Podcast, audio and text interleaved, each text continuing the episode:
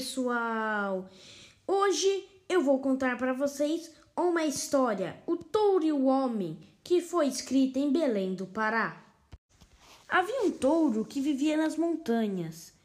Só que ele vivia muito estressado, pois todos os animais viviam dizendo: o bicho-homem é o mais valente, o mais forte.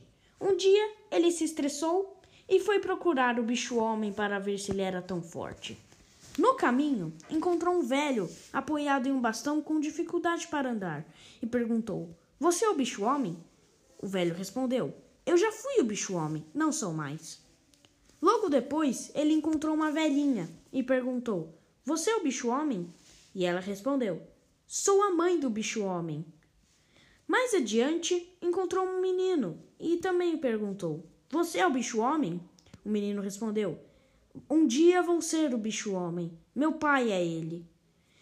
Por último, ele finalmente encontra o bicho-homem e pergunta: Você é o bicho-homem? Ele responde: Você está falando com ele. Então, eu vim aqui para ver se você é tão valente. Vim para te desafiar, diz o touro.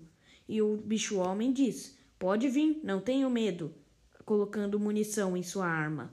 Quando o touro ia atacar, o bicho-homem deu um tiro e o touro gritou de dor, correndo de volta para as matas. Demorou um tempo para o touro se recuperar de todos os ferimentos causados, e quando se recuperou, foi uma reunião dos animais.